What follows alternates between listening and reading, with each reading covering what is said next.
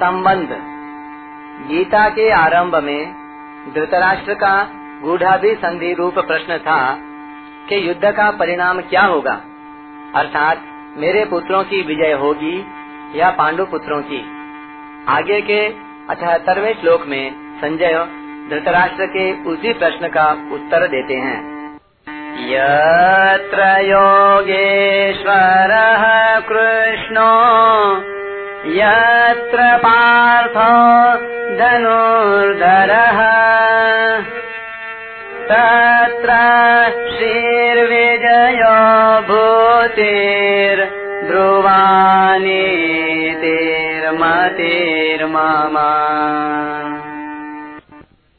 जहाँ योगेश्वर भगवान श्री कृष्ण हैं और जहाँ गांडीव धनुषधारी अर्जुन हैं, वहाँ ही श्री, विजय, विभूति और अचल नीति है, ऐसा मेरा मत है। व्याख्या। यत्र योगेश्वरः कृष्णो यत्र पार्थो धनुर्धरः। संजय कहते हैं कि राजन, जहाँ अर्जुन का संरक्षण करने वाले, उनको सम्मति देने वाले संपूर्ण योगों के महान ईश्वर, महान बलशाली, महान ऐश्वर्यवान, महान विद्यावान, महान चतुर भगवान श्री कृष्ण हैं, और जहाँ भगवान की आज्ञा का पालन करने वाले भगवान के प्रिय सखा तथा भक्त गांडीव धनुर्धारी अर्जुन हैं, उसी पक्ष में श्री, विजय, विभूति और अचल नीति ये सभी हैं, और मेरी सम्मति भी उधर ही है। भगवान ने जब अर्जुन को दिव्य दृष्टि दी, उस समय संजय ने भगवान को महायोगेश्वरः कहा था। योगीश्वर अर्थात योगियों के ईश्वर होना तो सरल बात है, पर योगेश्वर अर्थात संपूर्ण योगों के ईश्वर होना आखिरी हद है। सा काष्ठा सा परागति ही।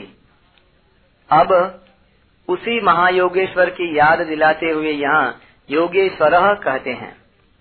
वे संपूर्ण योगों के ईश्वर मालिक भगवान कृष्ण तो प्रेरक हैं, और उनकी आज्ञा का पालन करने वाले धनुर्धारी अर्जुन प्रेरिय हैं।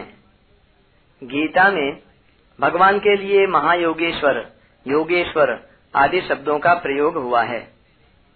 इनका तात्पर्य है कि भगवान सब योगियों को सिखाने वाले हैं।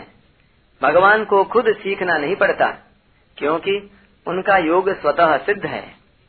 सर्वज्ञता, ऐश्वर्य, सौंदर्य, माधुर्य आदि जितने भी वैभवशाली गुण हैं, वे सब के सब भगवान में स्वतः रहते हैं।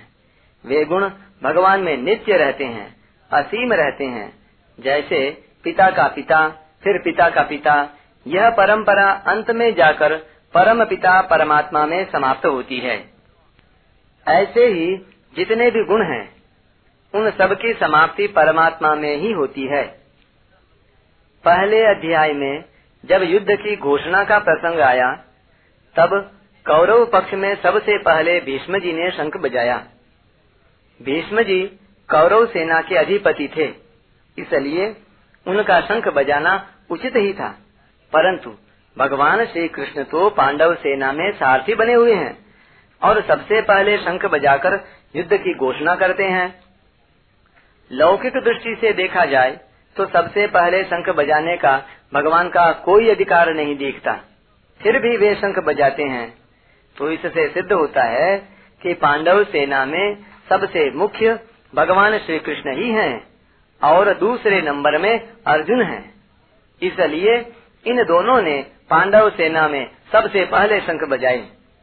तात्पर्य यह हुआ कि संजय ने जैसे आरंभ में शंख वादन क्रिया में दोनों की मुख्यता प्रकट की, ऐसे ही यहाँ अंत में भी इन दोनों का नाम लेकर दोनों की मुख्यता प्रकट करते हैं। गीता भर में पार्थ संबोधन की अड़तीस बार आवृत्ति हुई है।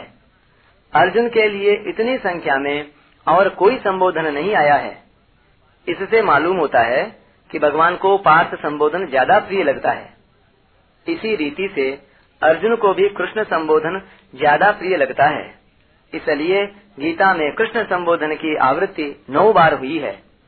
भगवान के संबोधनों में इतनी संख्या में दूसरे किसी भी संबोधन की आवृत्ति नहीं हुई है। अंत में गीता का उपसंहार करते हुए संजय ने भी कृष्ण और पार्थ ये दोनों नाम लिए हैं। तत्र श्रीर विजयो भूतिर ध्रुवा नीतिर मतिर मम। लक्ष्मी, शोभा, संपत्ति ये सब श्री शब्द के अंतर्गत हैं। जहाँ श्रीपति भगवान कृष्ण हैं, वहाँ श्री रहेगी ही।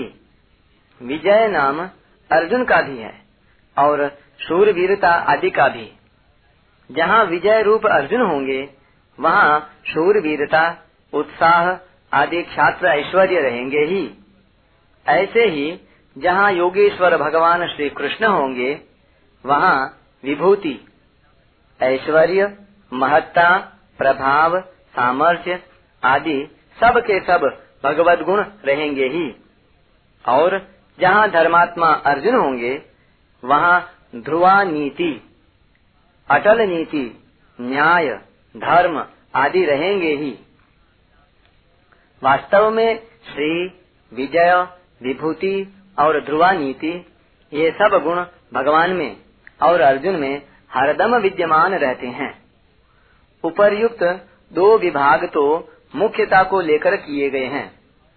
योगेश्वर श्री कृष्ण और धनुर्धारी अर्जुन ये दोनों जहाँ रहेंगे, वहाँ अनंत ऐश्वर्य, अनंत माधुर्य, अनंत सौशील्य, अनंत सौजन्य, अनंत सौंदर्य आदि दिव्य गुण रहेंगे ही। धृतराष्ट्र का विजय की गूढ़ाभि संधि रूप जो प्रश्न है, उसका उत्तर संजय यहाँ सम्यक रीति से दे रहे हैं। तात्पर्य है कि पांडु पुत्रों की विजय निश्चित है, इसमें कोई संदेह नहीं है। ज्ञान यज्ञ सुसंपन्न रीतये पार्थ सारथे अंगीकरोतु तत्सर्वं मुकुंदो भक्तवत्सलः। नेत्र वेद ख युग्मे ही बहुधान्ये च वत्सरे संजीवनी मुमुक्षूणां माधवे पूर्णतामियात्। ओम तत्सदिति श्रीमद्भगवद्गीतासूपनिषत्सु ब्रह्मविद्यायां योगशास्त्रे श्रीकृष्णार्जुनसंवादे मोक्षसंन्यासयोगो नाम अष्टादशोऽध्यायः। इस प्रकार ओम, तत्, सत् इन भगवान नामों के उच्चारण पूर्वक ब्रह्म विद्या और योग शास्त्रमय श्रीमद् भगवद गीतोपनिषद रूप श्री कृष्णार्जुन संवाद में मोक्ष संन्यास योग नामक अठारहवां अध्याय पूर्ण हुआ, जिसमें मोक्ष का भी संन्यास अर्थात त्याग हो जाता है। ऐसी भगवत भक्ति का वर्णन मुख्य होने के कारण इस अध्याय का नाम मोक्ष संन्यास योग रखा गया है। अठारहवें अध्याय के पद, अक्षर और उवाच। इस अध्याय में अथाष्टादशोऽध्यायः के तीन, अर्जुन उवाच आदि पदों के आठ, श्लोकों के नौ सौ नवासी और पुष्पिका के तेरह पद हैं। इस प्रकार संपूर्ण पदों का योग एक हजार तेरह है। इस अध्याय में अथाष्टादशोऽध्याय के साथ अर्जुन उवाच आदि पदों के पच्चीस, श्लोकों के दो हजार चार सौ छियानबे और पुस्तिका के अड़तालीस अक्षर हैं। इस प्रकार संपूर्ण अक्षरों का योग दो हजार पाँच सौ छिहत्तर है। इस अध्याय के सभी श्लोक बत्तीस अक्षरों के हैं। इस अध्याय में चार उवाच हैं, दो अर्जुन उवाच, एक श्री भगवान उवाच और एक संजय उवाच। अठारहवें अध्याय में प्रयुक्त छंद। इस अध्याय के अठहत्तर श्लोकों में से बारहवें, छियालीसवें और बावनवें श्लोक के प्रथम चरण में मगण प्रयुक्त होने से म विपुला, तेईसवें, बत्तीसवें, सैतीसवें, इकतालीसवें, पैंतालीसवें, छप्पनवें और सत्तरवें श्लोक के प्रथम चरण में नगण प्रयुक्त होने से न विपुला, तैतीसवें, छत्तीसवें, सैतालीसवें और पचहत्तरवें श्लोक के प्रथम चरण में भगण प्रयुक्त होने से महाविपुला तेरहवें श्लोक के तृतीय चरण में मगण प्रयुक्त होने से महाविपुला, छब्बीसवें श्लोक के तृतीय चरण में रगण प्रयुक्त होने से रविपुला, अड़तीसवें और चौसठवें श्लोक के तृतीय चरण में नगण प्रयुक्त होने से न विपुला, उनचासवें श्लोक के प्रथम चरण में मगण प्रयुक्त होने से मा विपुला और तृतीय चरण में मगण प्रयुक्त होने से भाविपुला संज्ञा वाले छंद हैं। शेष उनसठ श्लोक ठीक पथ्यावक्त्र अनुष्टुप छंद के लक्षणों से युक्त हैं।